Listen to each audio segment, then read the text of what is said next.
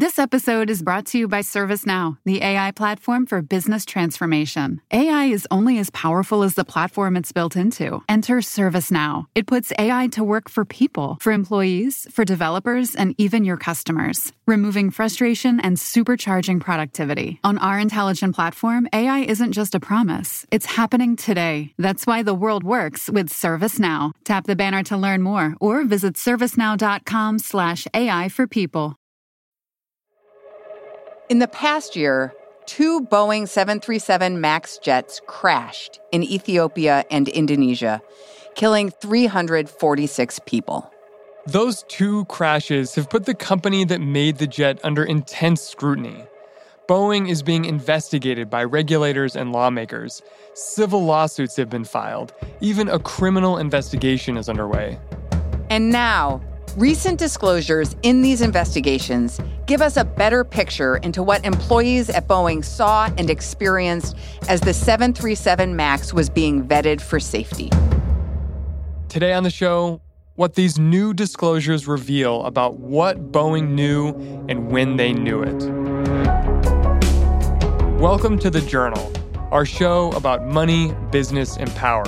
I'm Ryan Knutson. And I'm Kate Linebaugh. It's Tuesday, October twenty-second.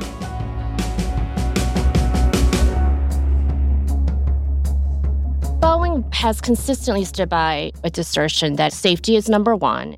Joanna Chung is our Chicago bureau chief, and she runs coverage of the aviation industry. And they did everything with safety in mind, but our reporting has shown that there are some questions about that. Those questions center on one fundamental design flaw in the plane, in an automated system believed to have led to the plane crashes. Investigators are trying to understand how the flaw got past regulators in the first place. It's pretty clear from public reports by aviation authorities that Boeing did not adequately describe the system. They didn't update the safety assessments of the system, and they didn't seem to adequately understand the implications of the system.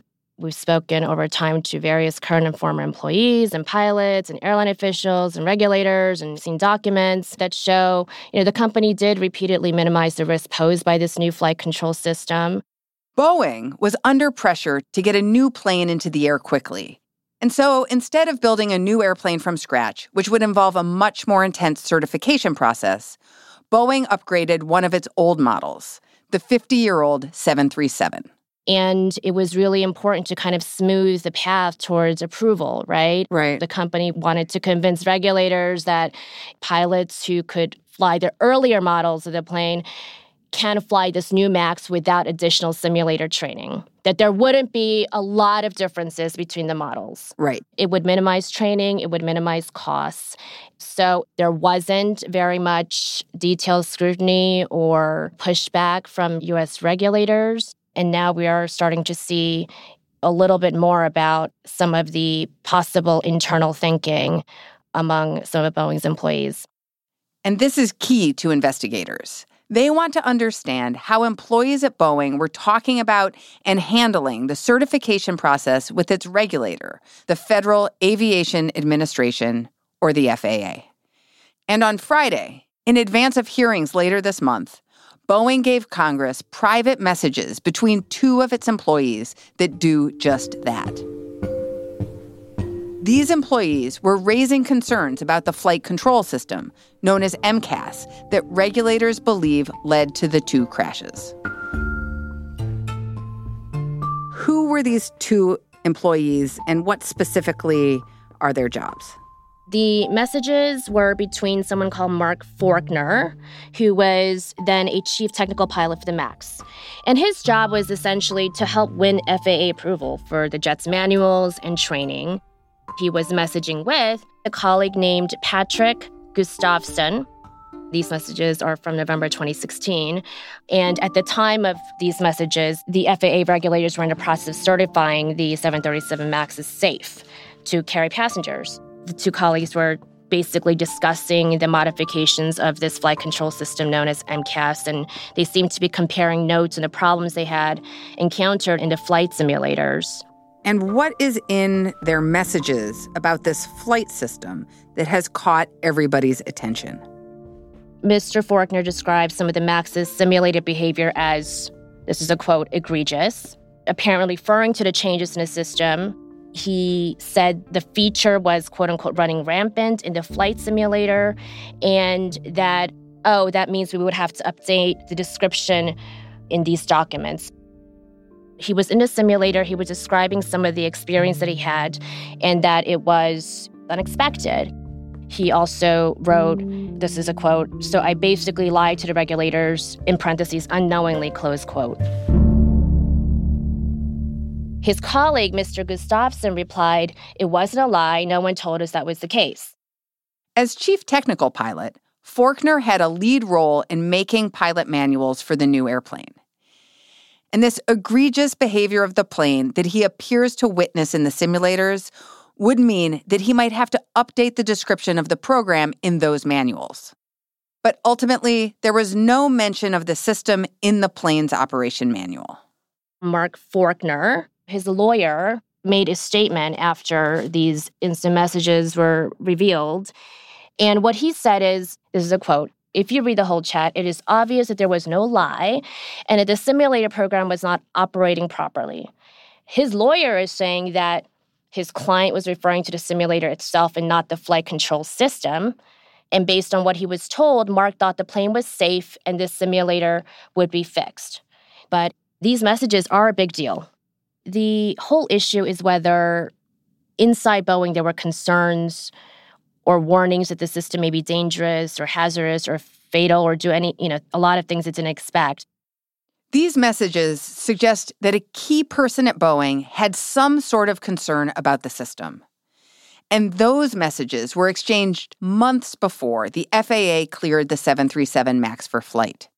So Boeing could have known about these issues before the planes made it into the sky. And for the F A A and Congress, these messages could have shed some light after the first deadly crash in Indonesia, because Boeing found these messages after that crash and then turned them over to the Justice Department in February, a month before the second crash. But they did not turn over those messages to its own regulator, the F A A, and the congressional investigators until Friday. The company said they shared it with the F A A's parent agency on Thursday, the Department of Transportation, because it planned to turn the letter over to the congressional investigators on a Friday. It has unleashed a storm of criticism against Boeing. You know, it's worth thinking about whether anything could have been done in between the two crashes uh, to maybe have prevented the second one.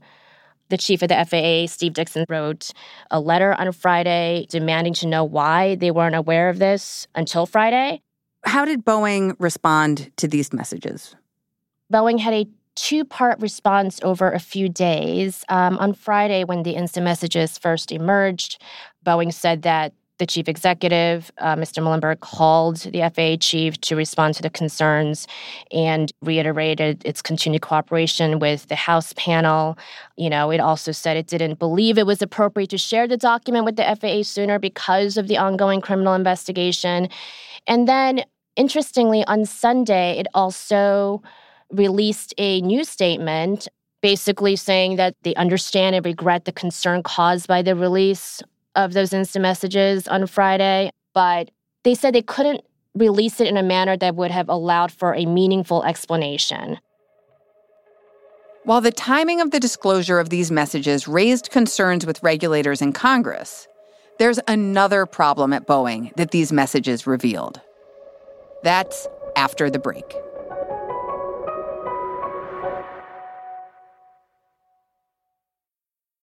This episode is brought to you by ServiceNow, the A I platform for business transformation. A I is only as powerful as the platform it's built into. Enter ServiceNow. It puts A I to work for people, for employees, for developers, and even your customers, removing frustration and supercharging productivity. On our intelligent platform, A I isn't just a promise. It's happening today. That's why the world works with ServiceNow. Tap the banner to learn more or visit servicenow dot com slash A I for people.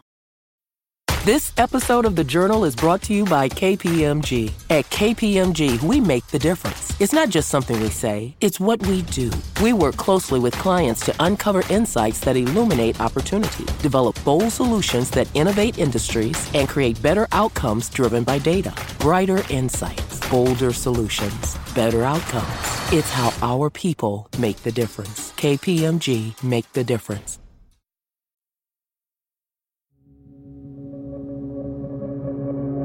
Welcome back.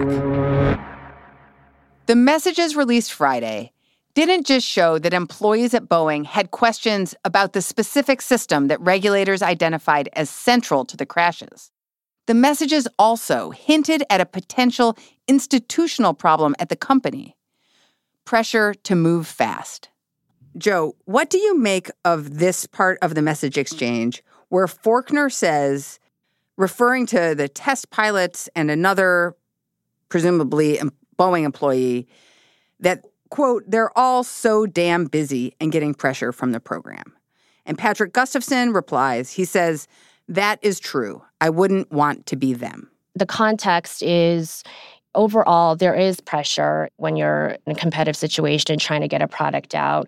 It seems like there wasn't, you know, as much communication as they would like from the program officials overseeing their aircraft development, that they lack sufficient time maybe to sort out the technical issues for the two employees. These two Boeing employees weren't the only ones feeling that there was pressure from the company. Other employees were too. That came through in an internal survey done by Boeing of its entire commercial aviation operation in twenty sixteen. During the time that the seven thirty-seven MAX was approved by the F A A. One of the things the survey measured was how much pressure engineers and pilots were feeling. One in three employees felt, this is a quote, potential undue pressure, close quote, from managers regarding safety-related approvals by federal regulators. That's stunning. That is stunning. This survey wasn't specifically focused on the seven thirty-seven MAX. However, it includes that. It covers employees across a range of, you know, commercial airliner programs, but it did come near the end of the MAX's federal approval process. And this survey, it's interesting also because it sheds a little bit of light into the decades-old program that basically, you know, outsources some of the regulatory work to Boeing employees. What do you mean outsources regulatory work to Boeing employees? So sometimes Boeing engineers, for instance, would play dual roles designing certain systems on behalf of Boeing and then helping to certify the same systems as safe on behalf of the F A A. So in some cases, you know, Boeing engineers or managers may have decision-making power on behalf of the F A A pertaining to the same systems and parts that they design and build for the company. So such conflicts could become problematic in those situations because of this dual role. Especially if you're feeling under pressure. Right. What has Boeing said about this survey? Boeing declined to comment on the survey, but a board member has said an internal review found no signs that undue pressure had compromised safety. But this particular survey, I think, is interesting because it does highlight some of the conflicts that could potentially arise from this kind of regulatory structure where you enlist a company employee to act on behalf of both the company and the regulator that oversees its products. And these issues are a big question at the heart of the congressional inquiry and also around the way the plane was approved. Next week, before those congressional lawmakers, the C E O of Boeing, Dennis Muilenburg, is scheduled to testify. It's his first time appearing before Congress since the crashes. In past media interviews, Muilenburg has apologized, like in a May appearance on C B S. We're stepping up, we're taking responsibility. We know we have improvements we can make. We will make those improvements. And uh, we're committed to safety for the long run. But with these new disclosures, the survey and the messages, lawmakers will be looking for more than an apology. Peter DeFazio, the Democratic chairman of the committee, said the messages, quote, you know, show deliberate concealment, quote, of a problematic system. And the fact that they're emerging now is really embarrassing for a company that is facing so much pressure.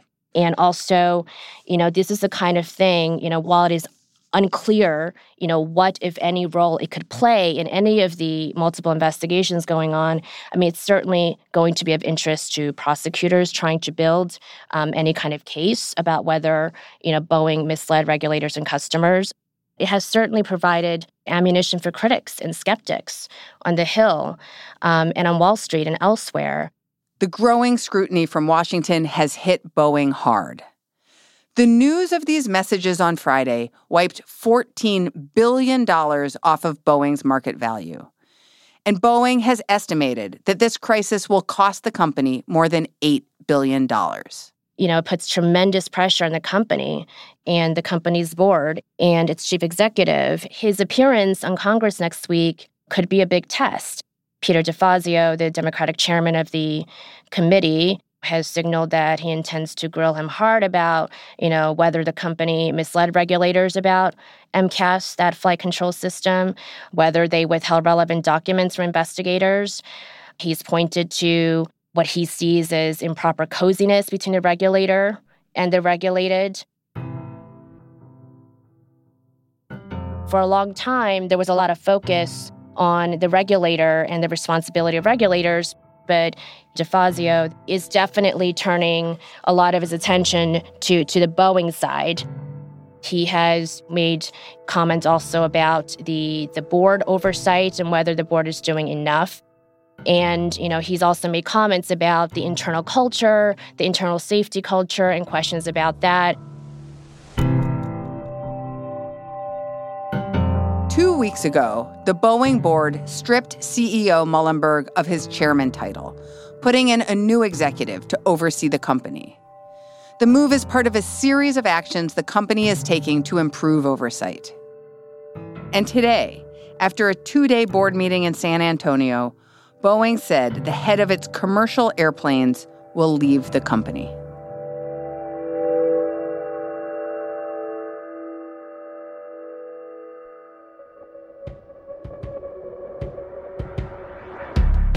That's all for today, Tuesday, October twenty-second. The Journal is a co-production of Gimlet and the Wall Street Journal.